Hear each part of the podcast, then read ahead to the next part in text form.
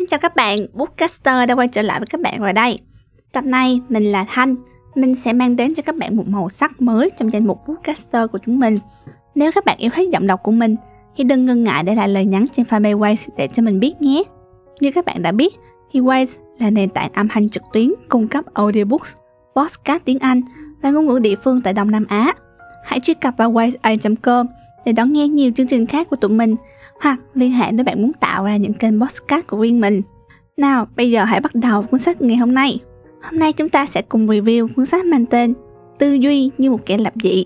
Tư duy như một kẻ lập dị như là một lược đồ hoạch định để tư duy khác biệt và sáng tạo. Cuốn sách mô tả những lợi ích của việc từ bỏ sự khôn ngoan từng trải truyền thống và dạy bạn cách đào sâu hơn nữa để tìm ra được sự vận hành của sự vật. Bằng cách học lối tư duy như một kẻ lập dị, bạn sẽ được tiếp cận một cách giải quyết vấn đề và cách hiểu về thế giới hoàn toàn mới.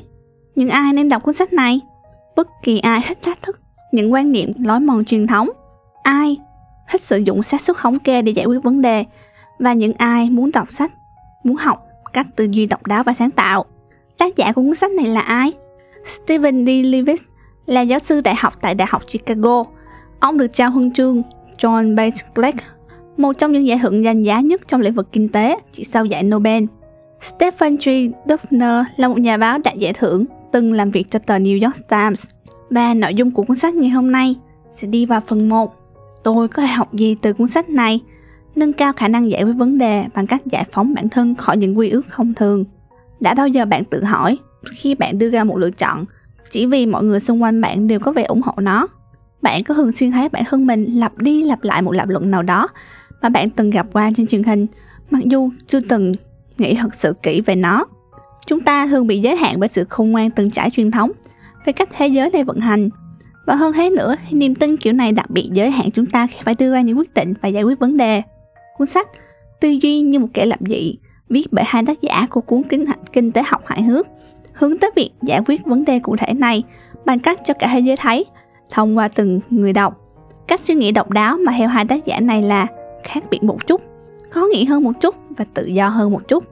Trong cuốn sách này, bạn sẽ học cách nhìn nhận thế giới theo cách không giống ai và bằng cách đó tìm ra các giải pháp có lẽ bạn không bao giờ nghĩ tới.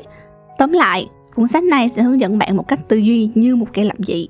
Trong quá trình đó, bạn cũng sẽ biết được tại sao qua các trò ảo thuật trẻ con lại khó lường hơn so với người lớn và tại sao bạn không bao giờ nên chỉ dựa vào phán đoán của một chuyên gia làm thế nào một sinh viên gầy nhôm lại chiến thắng cuộc thi vô địch ăn bắn mì kẹp xúc xích toàn thế giới với thành tích cao gấp đôi kỷ lục năm trước có được? Làm thế nào việc hợp pháp hóa chuyện phá thai trong thập niên 70 thì lại dẫn tới sự sụt giảm mạnh về tội phạm vào thập niên 90? Phần 2. Tư duy nhục kẻ lập dị nghĩa là phá vỡ mọi quy tắc thông thường. Điều đó có thể giúp bạn thắng World Cup, nhưng không nhất thiết giúp bạn được mọi người yêu thích.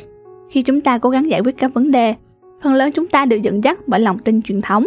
Mặc dù vậy, Vấn đề của những niềm tin truyền thống này lại chính là chúng thường sai.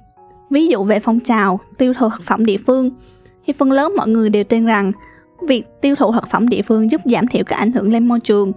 Mặc dù vậy, các nghiên cứu gần đây lại cho thấy phong trào này thật ra có tác dụng ngược lại, bởi vì các nông trại nhỏ tiêu tốn nhiều năng lượng hơn trong việc sản xuất. Điều này có tác động lớn hơn bất cứ ảnh hưởng tích cực nào đã qua nhờ việc giảm thiểu vận chuyển. Đây chính xác là điều chúng ta gọi là tư duy dùng kẻ làm dị sử dụng số liệu thống kê làm căn cứ đặt niềm tin và ra quyết định, thay vì dựa trên sự khôn ngoan từng trải không thường. Nhưng điều này có tác dụng như thế nào trong cuộc sống hàng ngày? Thứ nhất, tư duy như một kẻ làm gì có thể giúp bạn giải quyết được vấn đề. Hãy tưởng tượng xem, bạn là một cầu thủ bóng đá chuẩn bị xuất phạt để giành phần thắng trong World Cup cho đội mình. Làm thế nào có thể tăng cơ hội ghi bàn? Nếu bạn thuận chân phải, như hầu hết các cầu thủ khác, việc nhắm vào góc trái sẽ tạo ra một cú sút mạnh và chính xác hơn. Các hậu môn biết được điều này Do đó, 57% số lần bắt bóng, họ sẽ nhảy về phía trái của cầu thủ sút bóng và 41% còn lại nhảy về phía phải. Tuy nhiên, thật thú vị thì chỉ có 2% trường hợp thủ môn đứng chính giữa khung thành. Do đó, một cú sút hẳn ngay trung lộ sẽ có 7% hành công cao hơn so với một cú sút vào một trong hai góc. Tuy việc tư duy như kẻ lập dị có rất nhiều lợi thế, nó cũng có thể khiến bạn mất đi sự yêu thích của khán giả. Ví dụ, thống kê cho thấy chỉ 17% trong số các cú sút phạt thực hiện bởi cầu thủ chuyên nghiệp được nhắm vào chính giữa. Tại sao? Bởi vì đó là một sự vi phạm rõ ràng về các quy luật thông thường. Hơn nữa, nếu thủ môn ở vị trí trung tâm và dễ dàng bắt được bóng mà không tốn chút công sức nào, cầu thủ đã xuất quả phạt sẽ mất hết lòng tin của người hâm mộ đã đặt vào anh ấy. Hoặc là ví dụ, hãy tưởng tượng xem khi bạn nói với một người bạn vốn chỉ thích mua thực phẩm nông nghiệp địa phương vàng phong trào tiêu dùng này thực tế đang làm tạm tổn thương môi trường, bạn sẽ biết được mình có thể được yêu quý như thế nào. Phần 3. Thừa nhận điều bạn không biết và đừng bao giờ tin tưởng mù quáng bằng các chuyên gia. Rất khó để nhiều người trong số chúng ta thừa nhận họ không biết một điều gì đó. Thay vì thừa nhận sự thiếu kiến thức, chúng ta lại tự quên, tự tin thái quá và vờ như mình biết dù thực tế là không phải như vậy. Nói về việc tự tin thái quá, khi được hỏi phải tự đánh giá kỹ năng lái xe của mình, khoảng 80% người trả lời đánh giá bản thân ở trên mức trung bình. Dù đúng ra chỉ có 49,99% trong số đó ừ, là được như vậy. Ngoài ra, mọi người giả vờ có kiến thức về một lĩnh vực nào đó vì họ không muốn trồng ngu ngốc. Vì vậy họ mỉm cười và gật gù đồng tình cho dù bản thân không hề hiểu gì cả hoặc lặp lại những ý kiến đã đọc qua báo chí như thể đó là ý kiến của riêng họ. Nhưng thực tế là việc thừa nhận mình không biết điều gì đó cũng có cái lợi của nó. Một mặt, nó làm tăng sự uy tín của bạn. Nếu bạn được biết tới là một người biết thừa nhận sự thiếu sót về kiến thức của bản thân, mọi người sẽ càng tin tưởng bạn hơn khi bạn nói rằng bạn biết điều gì đó. Mặt khác, bằng cách nhận thức rằng bản thân chưa biết những điều chưa biết, bạn có thể học hỏi để cuối cùng tìm ra được sự thật. Các chuyên gia là một nhóm hiếm khi thừa nhận sự thiếu sót kiến thức của bản thân, vì có nhiều khả năng họ sẽ bị thông tin khi không chắc chắn. Vì thế, chúng ta nên cẩn trọng, không nên tin tưởng một cách mù quáng vào họ. Ví dụ, chúng ta thường đưa ra quyết định dựa trên dự đoán của các chuyên gia, như khi quyết định nên đầu tư vào cổ phiếu nào chẳng hạn, nhưng có nhiều lý do mình không nên làm như vậy. Đầu tiên, họ có động lực để ngụy tạo kiến thức. Sự chính xác của các dự đoán táo bạo sẽ khiến các chuyên gia được mọi người khen ngợi trong nhiều năm, nhưng nếu dự đoán này sai, họ sẽ bị lãng quên. 2. Khả năng dự đoán của các chuyên gia thật ra rất là tồi. Có một nghiên cứu thậm chí còn tính toán tỷ lệ chính xác trong các dự đoán của các chuyên gia trên thị trường cổ phiếu chỉ có 47,4%, còn tệ hơn các tỷ lệ trúng khi tung đồng xu. Phần 4. Khi giải quyết một vấn đề, hãy bỏ qua những thảo luận công khai trước đó và định nghĩa lại vấn đề. Bất cứ khi nào truyền thông tập trung vào một khía cạnh duy nhất của vấn đề, ví dụ về xác tộc của một tội phạm, những tranh luận của họ thường định hướng công chúng vào khía cạnh đó, thay vì xem xét hoàn lại các yếu tố liên quan khác. Tuy nhiên, do những thảo luận như vậy có thể khiến chúng ta bỏ qua những tiếp cận có thể đưa ra nhiều giải pháp hơn, chúng ta nên cố gắng xem xét vấn đề vượt qua ngoài tâm điểm của truyền thông. Ví dụ, trong một cuộc khủng hoảng về giáo dục của nước Mỹ, các cuộc thảo luận đều tập trung vào khía cạnh hệ thống trường học và các chủ đề như kỹ năng của giáo viên và quy, và quy mô lớp học. Rõ ràng là việc cải thiện hai khía cạnh trên có thể giúp cải thiện biểu hiện của trẻ em tại trường học. Nhưng thực tế nhiều nghiên cứu tranh luận rằng các nhân tố như kỹ năng của giáo viên có ít ảnh hưởng hơn nhiều so với các giáo dục của bố mẹ với con cái. Vì vậy, cách tốt nhất chính là tập trung vào những câu hỏi như trẻ em đã học được gì từ bố mẹ chúng và liệu một ham muốn học tập đã được hình thành trong trẻ hay chưa Tuy nhiên, do truyền thông chỉ tập trung vào một khía cạnh duy nhất của vấn đề, điều này đang xảy ra với các trường học của chúng ta vậy. Chúng ta đã bỏ qua những câu hỏi ban đầu như tại sao trẻ em Mỹ thường có ít hiểu biết hơn những đứa trẻ cùng trang lứa ở quốc gia khác. Bằng cách tập trung vào vấn đề gốc, chúng ta có thể xác định được các khía cạnh khác của tình huống và đưa ra các giải pháp hiệu quả. Ngoài việc nhìn nhận vượt ra ngoài phạm vi thảo luận, việc định nghĩa lại vấn đề đôi khi cũng có thể có ích. Ví dụ, như khi Kobe một sinh viên người Nhật gầy gò, lần đầu bước vào cuộc thi ăn bánh mì kẹp xúc xích lớn nhất thế giới. Không ai trong số các đối thủ coi anh ta như một nguy cơ. Nhưng rốt cuộc Kobe không chỉ thắng cuộc thi, anh ta còn ăn hết gấp đôi số lượng bánh kẹp xúc xích của kỷ lục trước đó là 50 cái. Làm thế nào? Anh ta đã định nghĩa là vấn đề từ câu hỏi. Làm thế nào có thể ăn nhiều hơn? Thành câu hỏi. Làm thế nào có thể khiến món đó dễ ăn hơn? Như vậy, Kobe đã sáng tạo ra các kỹ thuật ăn mới như nhúng phần bánh vào nước và ăn riêng, không ăn cùng xúc xích. Điều này hai lại trở thành chìa khóa giúp anh ta thành công. Phần 5. Hãy suy nghĩ vượt ra ngoài chiếc hộp để xác định gốc rễ của vấn đề. Đừng nên chỉ tập trung vào các biểu hiện. Tìm ra gốc rễ của vấn đề luôn luôn là một thử thách. Vậy chiến lược tốt nhất để tìm ra nó là gì? Một trong các cách giải quyết cực kỳ hữu ích chính là tư duy và ngoài triết học. Điều này có nghĩa là gì? Hãy cùng xem xét ví dụ sau đây nhé. Trong cuốn sách bán chạy Kinh tế học hải hướng các tác giả Levitt và Dubner đã xem xét các nguyên nhân khả dĩ dẫn đến sự sụt giảm mạnh số lượng các sự vụ bạo lực từ thập niên 90. Nhìn vào các phân tích dữ liệu, họ tìm ra rằng sự ảnh hưởng của các nhân tố như gia tăng sự hiện diện của cảnh giác, cảnh sát. Nhìn vào các phân tích dữ liệu, họ tìm ra rằng sự ảnh hưởng của các nhân tố như gia tăng sự hiện diện của cảnh sát chỉ tác động rất nhỏ lên toàn bộ sự sụt giảm này. Vậy yếu tố còn thiếu ở đây là gì? Tình cờ, Levitt nhớ ra một thông số về sự gia tăng mạnh mẽ số ca phá thai sau khi điều này được hợp pháp hóa trên toàn quốc kể từ năm 70. Và sau một số phân tích số liệu, ông tìm ra rằng sự việc này có liên hệ với sự sụt giảm về số vụ phạm tội. Điều này nghe có vẻ ngớ ngẩn, nhưng thật ra có một số cách giải thích khá đơn giản. Khi số ca phá thai tăng lên trong thập niên 70, số lượng trẻ em ra đời không mong muốn giảm xuống. Điều này nghĩa là số lượng trẻ lớn lên trong điều kiện khó khăn. Một nguyên nhân thường khiến chúng đi đến con đường phạm tội cũng giảm xuống hẳn. Bên cạnh việc áp dụng tư duy sáng tạo ra ngoài chiếc hộp khi tìm hiểu gốc rễ của vấn đề, bạn cũng nên chắc chắn rằng bản thân không nhầm lẫn một biểu hiện với các nguyên nhân. Ví dụ, hãy cùng xem xét câu hỏi sau. Nguyên nhân nào dẫn đến nghèo đói? Mới nhìn qua thì câu hỏi, câu trả lời có vẻ vô cùng đơn giản, là do thiếu tiền và thức ăn. Tuy nhiên, nếu điều này đúng, tại sao vấn đề vẫn tiếp diễn, bất chấp sự nỗ lực không ngừng của chính phủ và các nhóm cứu trợ trong việc phân phối tiền bạc và thức ăn tới các khu vực nghèo đói? Lý do là vì đói nghèo chỉ là một biểu hiện của một vấn đề khác, không có nền kinh tế có thể vận hành và không có các cá thể, chế luật pháp, xã hội và chính trị đáng tin cậy. Phần 6. Hãy nghĩ như một đứa trẻ, vui vẻ, tò mò và đối đầu với những điều hiển nhiên. Theo nhiều nghĩa, việc tư duy như một kẻ làm gì chính là tư duy như một đứa trẻ. Hãy tưởng tượng bạn là một ảo thuật gia chuyên nghiệp. Bạn sẽ thích nhóm khán giả nào hơn, người lớn hay trẻ em? Trong khi bạn cho rằng sẽ dễ dàng gây ấn tượng với trẻ em bằng ảo thuật, thì trẻ em thật sự là là những khán giả khó tính hơn nhiều. Tại sao ư? Vì trẻ em tò mò và vì vậy rất khó để lừa chúng. Nhà ảo thuật Alex Stone, một chuyên gia về chuyển hướng chú ý đã tranh luận như vậy. Có nhiều nguyên nhân để lý giải được điều này. Một lý do chính là người lớn giỏi tập trung sự chú ý vào một thứ.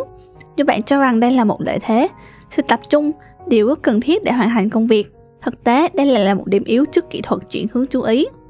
Trái lại, trẻ con tò mò hơn người lớn và chúng cố gắng nhìn một màn ảo thuật từ nhiều góc độ khác nhau. Kết quả là chúng thường chú ý tới những khía cạnh quan trọng mà người lớn bỏ qua và điều này thường giúp chúng phát khám phá ra bí mật sau những các chiêu trò ảo thuật đó. Một số biểu hiện khác liên quan tới trẻ con như vui vẻ hưởng thụ và đối diện với những điều hiển nhiên cũng rất quan trọng với chúng ta. Tại sao là như vậy? Thứ nhất, nếu bạn vui vẻ tận hưởng công việc, bạn sẽ muốn làm nhiều hơn nữa. Hơn thế, các nghiên cứu chỉ ra rằng sự gắn bó với công việc chính là điểm báo tốt nhất cho thành công trong tương lai. Thứ hai, việc đối diện với sự hiển nhiên, đặt ra các câu hỏi mà người khác thường không nghĩ tới, có thể dẫn bạn tới mọi câu trả lời. Ví dụ, việc khám phá ra liên kết giữa sự việc hợp pháp hóa nạo phá thai với sự sụt giảm số vụ tội phạm là do một quan sát tình cờ lượng tăng đáng kể về mặt thống kê số vụ nạo phá thai ngay sau khi việc hợp pháp hóa được thông qua vào thập niên 70. Trong khi phần lớn chúng ta nghĩ tới việc phá thai như một thuật ngữ chính trị hay đạo đức và có lẽ không bao giờ nghĩ rằng nó có thể liên quan tới những hiện tượng xã hội khác. Những người còn kết nối với đứa trẻ bên trong lại vô cùng ngạc nhiên và tò mò trước sự tăng lên bất thường này. Thật là một số lượng tăng đáng kể, điều này nhất định phải có tác động tới điều gì đó. Phần 7. Để giải quyết một vấn đề, hãy chú ý tới các các động cơ thúc đẩy hành vi con người. Chìa khóa để hiểu các vấn đề và tìm ra giải pháp chính là hiểu được cách động cơ định hướng hành vi con người. Trong một thí nghiệm thực hiện bởi nhà tâm lý học Robert Cialdini, nhằm xác động động cơ lớn nhất khiến con người tiết kiệm năng lượng. Những người tham gia thí nghiệm được hướng dẫn cách đánh giá mức ảnh hưởng tương quan của bốn nhân tố trên, quyết định tiết cực tiết kiệm năng lượng của họ. Cialdini tìm ra rằng nhân tố quan trọng nhất chính là sự bảo vệ môi trường. Đứng thứ hai là lợi ích xã hội. Thứ ba là tiết kiệm tiền và nhân tố được đánh giá thấp nhất chính là vì những người khác cũng làm như vậy. Vậy những động cơ này có đúng với ngoài đời không? Để tìm ra câu trả lời, nhóm nghiên cứu của Seadin đã đến từng nhà tại khu vực người California sinh sống và dán các tấm quảng cáo với thông điệp về tiết kiệm năng lượng thông qua hình ảnh sử dụng quạt hay cho máy điều hòa trong mùa hè. Năm bản quảng cáo được phát ngẫu nhiên cho các cư dân. Một trong số đó có tiêu đề trung lập và những cái khác có tiêu đề chỉ phù hợp với một trong bốn động cơ phía trên. Vì các nhà nghiên cứu có thể đo đạc năng lượng thực sự được sử dụng tại mỗi gia đình, họ có thể tìm ra tấm quảng cáo hiệu quả nhất. Vậy, tấm quảng cáo nào là kẻ thắng cuộc? Thật kỳ lạ, đó chính là tấm quảng cáo đánh vào động cơ bài đàn. Vì vậy, thực tế nhân tố được coi là ít quan trọng nhất trong khảo sát. Lý do, những người khác làm cũng làm như vậy. hóa ra lại là động cơ mạnh nhất dẫn tới việc tiết kiệm năng lượng. Chúng ta học được gì từ điều này? Nếu bạn thay đổi hành vi của ai đó, bị nói với họ câu, quá nhiều người đang lãng phí năng lượng, cần dừng ngay lại việc này lại. Chính là một cách tiếp cận sai hướng bởi vì thông điệp ẩn sau đó sẽ lại là rất nhiều người đang làm như bạn, thế nên điều này chắc không tệ tới như vậy. Do đó, một thông điệp hiệu quả hơn chính là mọi người đều đang tiết kiệm năng lượng, còn bạn thì sao? Phần 8. Nếu bạn hiểu được điều gì thúc đẩy mọi người, bạn có thể đặt những cái bẫy chiến lược khiến họ bộc lộ mặt xấu của mình. Thường khi một người đang nói dối hoặc lừa gạt sẽ phản ứng khác với một người thật thà trong điều kiện có động cơ cho trước. Một thực tế có thể được áp dụng để phân biệt người tốt và kẻ xấu. Bằng cách nào? Bằng cách áp dụng một số chiến lược nhất định. Như giả vờ là người độc ác, bạn có thể khiến mọi người bộc lộ ý định thực sự của họ. Hãy cùng xem xét ví dụ sau trong kinh thánh. Hai người phụ nữ đến gặp vua Solomon với một tình huống khó xử. Cả hai sống trong cùng một ngôi nhà và mỗi người vừa sinh được một bé trai. Người phụ nữ đầu tiên khẳng định người thứ hai đã cháo con khi bà đang ngủ, sau khi đứa con của người phụ nữ thứ hai vừa chết. Người phụ nữ thứ hai thì phủ nhận điều này. Vua Solomon nói với hai người phụ nữ rằng để giải quyết việc này, ông sẽ cắt đôi đứa trẻ bằng thanh kiếm và đưa mỗi người một nửa. Người phụ nữ đầu tiên cầu xin ông không làm tổn thương đứa bé, hay vào đó sẽ đưa nó cho người phụ nữ thứ hai, người không phản đối ý kiến của ông. Vậy vua lý luận rằng một người mẹ thực sự sẽ yêu thương đứa con và không chấp nhận được việc tổn thương nó. Trong khi người phụ nữ muốn cướp đứa trẻ khỏi tay người mẹ thật vì sự đố kỵ sẽ hài lòng với giải pháp vừa rồi. Một ví dụ khác từ cuộc sống, Van Halen, một trong những ban nhạc rock vĩ đại nhất, từng nổi tiếng về tính đòi hỏi cao trong công việc. Trong phần phụ lục đồ ăn vặt của lái xe, họ yêu cầu kẹo M&M với điều khoản cảnh báo nhất định không cho kẹo màu nâu. Mới nhìn tưởng rằng đây là ví dụ của sự làm quá của một ngôi sao nhạc rock. Nhưng thực ra, đó chính là một bước đi chiến lược của họ. Các live show của Van Halen có yêu cầu nghiêm ngặt về sự an toàn. Cách duy nhất để họ chắc chắn ban tổ chức tại địa phương đã đọc hết các hướng dẫn một cách kỹ lưỡng chính là kiểm tra về bát đựng kẹo M&M phía sau sân khấu. Liệu có viên kẹo nào màu nâu hay không? Nếu có, các thiết bị còn lại cần phải được kiểm tra một cách rất cẩn thận. Ban nhạc này hiểu rằng những người tổ chức bị đồng tiền dễ kiếm, sai khiến sẽ bỏ qua phần điều khoản về kẹo M&M, trong khi những người bị thôi thức bởi sự chuyên nghiệp sẽ không như vậy. Phần chính, trước khi bạn có thể thuyết phục được ai đó, bạn cần khiến họ lắng nghe mình. Có lẽ bạn đã nhận ra khi bản thân thách thức cách nghĩ thường tình của ai đó, bạn thường gặp phải được sự bất đồng. Vậy, bạn có thể làm gì để thuyết phục được đối thủ? Thứ nhất, hãy thừa nhận việc thuyết phục này sẽ khó khăn vì mọi người thường lời đi những không khớp với quan điểm của họ. Ví dụ như, mặc dù đa phần các nhà khoa học nghiên cứu về khí hậu tin rằng sự nóng lên toàn cầu có lẽ sẽ dẫn đến những khi đổi đáng lo ngại trong môi trường của chúng ta, nhưng người dân Mỹ lại có vẻ không quan tâm lớn tới điều này. Tại sao lại như vậy? Trong một nghiên cứu của các nhà, đại, nhà khoa học tại dự án nhận thức văn hóa, họ nghi ngờ rằng mọi người không lo lắng đơn giản vì họ không có đủ kiến thức khoa học để hiểu được các tranh luận của các nhà khoa học nghiên cứu về khí hậu. Tuy nhiên, khi họ kiểm tra giả định này, họ tìm ra được mối liên hệ nào giữa hiểu biết về khoa học với mối quan tâm về biến đổi khí hậu. Họ lại tìm ra được một quy luật thú vị khác. Tại sao như vậy? Trong một nghiên cứu của các nhà khoa học tại dự án nhận thức văn hóa, họ nghi ngờ rằng mọi người không lo lắng đơn giản vì họ không có đủ kiến thức khoa học để hiểu được các tranh luận của các nhà khoa học nghiên cứu về khí hậu. Tuy nhiên thì khi họ kiểm tra giả định này, họ không tìm ra được mối liên hệ nào giữa hiểu biết về khoa học với mối quan tâm về biến đổi khí hậu. Nhưng họ lại tìm ra được một quy luật thú vị khác. Những người thông thạo khoa học có xu hướng đưa ra quan điểm cực đoan. Ví dụ, Họ cho rằng biến đổi khí hậu là rất đáng lo ngại hoặc hoàn toàn không có gì quan trọng. Mức tự tin cao trong quan điểm của họ có lẽ đến từ việc họ sở hữu một nền tảng kiến thức chung tốt và Hương có trải nghiệm mình ở phe đúng nhiều hơn là người thường. Hơn nữa, trình độ học vấn cao cũng cho phép họ tìm ra các bằng chứng chứng minh quan điểm của mình trong khi liên tục phản biện lại các lập luận trái ngược. Vì vậy, kể cả khi bạn có một lập luận tuyệt vời và các số liệu chứng minh, bạn cũng cho nên chờ vì vậy, kể cả khi bạn có một lập luận tuyệt vời và các số liệu chứng minh, bạn cũng nên chờ đợi sự khó khăn của việc thuyết phục. Điều tất yếu ở đây là để thuyết phục được ai đó, đầu tiên bạn phải khiến họ lắng nghe mình. Điều này có nghĩa là bạn phải tôn trọng quan điểm của họ và sau đó hãy kể cho họ nghe một câu chuyện. Vì mọi người thường tự tin thái quá với quan điểm của mình và không tin tưởng đối thủ. Tốt nhất, đừng giả vờ rằng lập luận của bạn là hoàn hảo, không kẻ hở. Thay vào đó, hãy thừa nhận điểm mạnh trong lập luận của đối thủ và giải thích các bạn đi tới quan điểm nói lập như thế nào. Thêm vào đó, những câu chuyện lôi cuốn thường chính là công cụ hữu hiệu nhất để chứng minh quan điểm của bạn. Đơn giản là so với các chi tiết trừu tượng, các câu chuyện sẽ thu hút và khó quên nhiều hơn. Phần 10. Từ bỏ sự khôn ngoan từng trải truyền thống có thể khiến bạn hạnh phúc hơn trong cuộc sống. Việc tư duy như một kẻ lập dị không chỉ giúp chúng ta giải quyết vấn đề mà còn khiến chúng ta vui vẻ hơn. Bằng cách nào? Phần lớn, những lời khuyên truyền thống có ý nghĩa nhất thực ra là phản tác dụng khi nó liên quan tới sự hạnh phúc. Do đó, hãy giúp bản thân bằng cách đừng chú ý đến nó.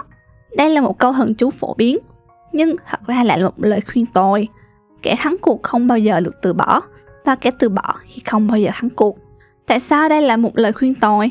Vì luôn có đủ các áp lực để phân tán chúng ta khỏi việc từ bỏ. Kể cả khi việc từ bỏ là một lựa chọn tốt, chúng ta thường lưỡng lự trước điều đó. Có nhiều lý do để phản ứng như vậy. Thứ nhất, do áp lực của xã hội, chúng ta được dạy rằng từ bỏ thể hiện sự yếu đuối. Thứ hai, chi phí chìm, chúng ta càng đầu tư nhiều vào điều gì, chúng ta càng lưỡng lự trước việc từ bỏ nó. Điều này cũng được biết đến với các tên ngụy biện, Conacore, đặt theo tên của một chiếc máy bay siêu âm. Tất cả những ai liên quan tới nó đều biết rằng dự án không thể thực hiện được về mặt kinh tế, nhưng lại chần chừ không muốn từ bỏ nó vì họ đã đầu tư quá nhiều tiền vật của vào đó. Kết quả là cuối cùng họ đã thiệt hại nhiều hơn rất nhiều số tiền có thể mất đi nếu như họ từ bỏ sớm hơn. Thứ ba, chúng ta có xu hướng quên mất chi phí cơ hội. Chúng ta thường bỏ qua sự thật rằng khi tham gia vào một việc, chúng ta cũng bỏ đi cơ hội làm một thứ khác.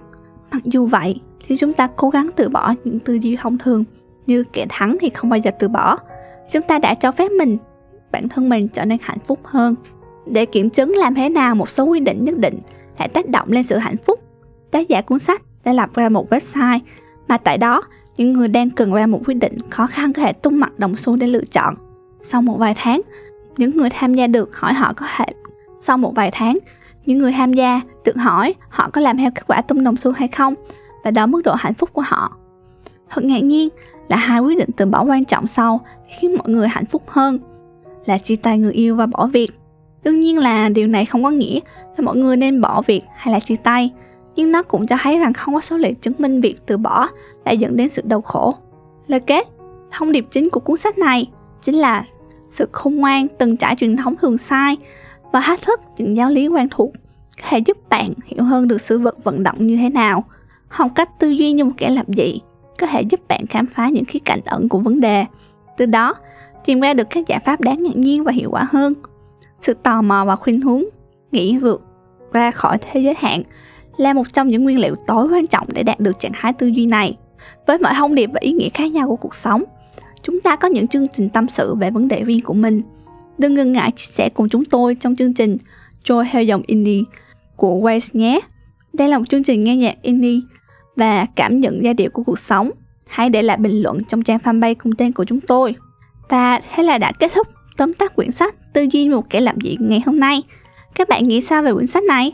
Hãy bình luận về cảm nghĩ của các bạn về quyển sách này trên fanpage của chúng tôi, wise và đường link ở bên dưới, hoặc website wiseai.com Đừng quên bấm like, share và subscribe để theo dõi tin tức mới nhất nhé. Xin chào!